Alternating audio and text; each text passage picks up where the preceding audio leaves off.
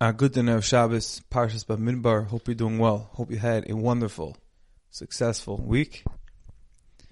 This week in Parshas Bamidbar, we have the countings of Klal Yisrael, the countings of the Shvatim. Rashi tells us that Klal Yisrael was counted often because mitoichi basan, because of Hashem's abundant and never-ending love.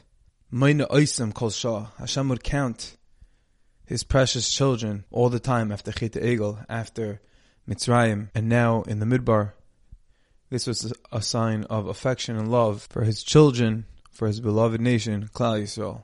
The story is told of the Rosh Hayeshiva of Beis Medrash Govoha, Baron Kotler. One time, in the beginning of the greatest, largest institution, Beis Medrash Yeshiva of the entire world, of all time, and Reb Aaron went to Manhattan to go get government funding for the yeshiva. So Reb Aaron arrives with his gabbai. They're welcomed into the office. And Reb Aaron, not knowing any words of English, his his right hand man, the shamish, is the one that interacts with the government official. And the government official asks, What's the institution all about? What are the goals and aspirations for this yeshiva? And the Shamish answered him, Well, in our Talmudic academy, we're going to be learning the holy texts of the rabbis, of the Talmud, of the Old Testament, and this is going to help create future rabbis, the next generation of Torah leaders. And when a baron heard that his shamash was talking in English, he was curious what's going on, what's he telling him. And the shamash explained to him in Yiddish. He said, I told him, I told him that, you know, we're going to produce rabbis and we're going to be learning holy texts and we're going to have teachers for the next generation. And her baron, the fire, the walking fire, the walking sefer Torah that he was, screamed back. And he said, Nay, nay, milanta Torah lishma. We're learning Torah lishma, nothing else, nothing besides caught in a pickle, not sure what to do. He sees the government official watching what's going on, what the rabbi all of a sudden is yelling about. The Shamish knew that on the one hand, he couldn't ignore the request of a baron. He knew that the Torah that was being learned in yeshiva was Torah Lishma, but on the other hand, he had no idea how he's going to go ahead and explain this concept to this well-spoken, polished, English-speaking government official. So the Shamish decided that he's going to go and he's going to tell him. So he said as follows, he says, excuse me, I just want to add on. The rabbis tell me that I have to tell you that we're obviously producing rabbis for the next generation. But I just want to add one thing that the actual learning and the actual knowledge that we're going to be studying is for its own sake. It's for God. And the government official is looking at him like he fell off the moon. And he's like, I'm not sure. So do you want government funding? Do you not want government funding? What's going on over here? And the Baron sees now what's going on, the havoc that's been caused. And the Baron says, Nuzagam lishma. And he was steadfast and he wasn't willing to budge. And Aaron told him, tell him again if he doesn't understand. We're learning Torah lishma and that's it. That's the end of the story. There was zeichet to the government funding and Baruch Hashem today, BMG, Beis Medrash Govoha, is the largest institution, the most successful institution in the entire world. Thousands and thousands of Bachram and Yungalite.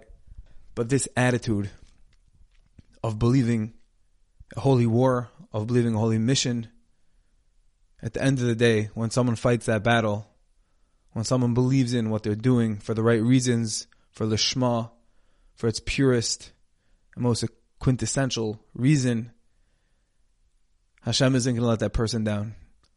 Ultimately, he'll reach Hatzlacha. Getting back to this week's parsha, we find with the countings of Klal Yisrael, we find a discrepancy between the countings of Shevet Levi and the rest of Klal Yisrael. The Torah says in the beginning of the parsha, when it comes to counting Klal Yisrael, it says mi ben esim shana v'mayla, from 20 years and above. Yet when it comes to counting the Shevet of Levi, the Torah says mi ben chodesh v'mayla. It says from the age of one month and above.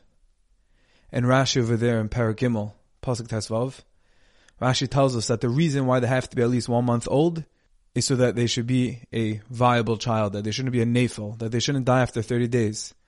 But once that's confirmed, then Rashi tells us they're ready to go. These children are ready to be a keeper of the holy charge. The question is, what's pshat in this discrepancy? What's pshat in this difference? If the reason why, as Rashi tells us, the reason why 20 was the threshold for the rest of Klal Yisrael, for the Israelim, and the reason for that is because 20 is a sign of maturity. It's an age where a person generally reaches decision making, proper decision making, thought out, Clarkite, as we call it, where things are methodical and strategic. Not like a kid who just, whatever, whatever comes his way, he'll just make a rash decision. 20 is a sign of adulthood.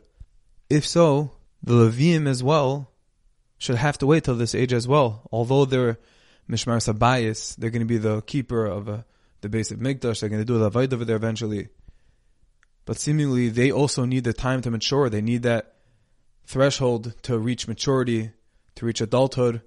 So as holy as they are, but that shouldn't take away from the fact that they simply need physically time for their brain to develop, for them to mature, for them to make proper decisions. So why is it that the Torah tells us that the Levium are counted from one month and above? To this question, I saw a beautiful answer brought in the Sefer Mishcha Shemen in the name of the Avnei Nezer, who answers as follows. The Avnei Nezer tells us that the reason why the Bnei Levi were counted mi ben chodesh v'mayla is as follows. He said the reason why the rest of Klal Yisrael, the Israelim, they were counted from the age of 20, why they needed to reach this milestone of 20, this age of logic, is because they were chayte b'chayte egel. They sin with the golden calf. All of Klal Yisrael, the Israelim, the Levim, everybody, they were makabel the Torah with nasa v'nishma. I will do, and I will listen. And the Mefarshim explain that what's the godless, as the Gemara in Shabbos Peches tells us, the Malachim asked, Mi gila razu Malachim. That the words of Nasa v'nishma are words that Malachim use. Why is it? What's what's angelic about this lashon? The answer is because Nasa v'nishma means I'm being mevatel myself. I'm being mevatel my rotten. I'm putting aside all of my desires, needs, and wants for you, Ribbono Shel Olam. That is the ultimate self restraint that's pushing away one's own agenda for Hashem. It's taking logic out of the picture and implementing Ratzon Hashem, Hashem's desire, not only into the picture, but the only picture. And therefore, says the Avnei Nezer, that it was only the Bnei Yisrael, the rest, the Hamoin Am, the masses of Klal Yisrael, not the Bnei Levi, who were chayte bechayte egel, when they were chayta, when they fell, they stooped to the chayta egel, they made a logical, mathematical equation, albeit it was wrong, but they made a cheshbon with numbers, and it came out that Moshe Rabbeinu didn't come back, and the whole thing, they, they felt they were scammed. And they went on with the chayta egel.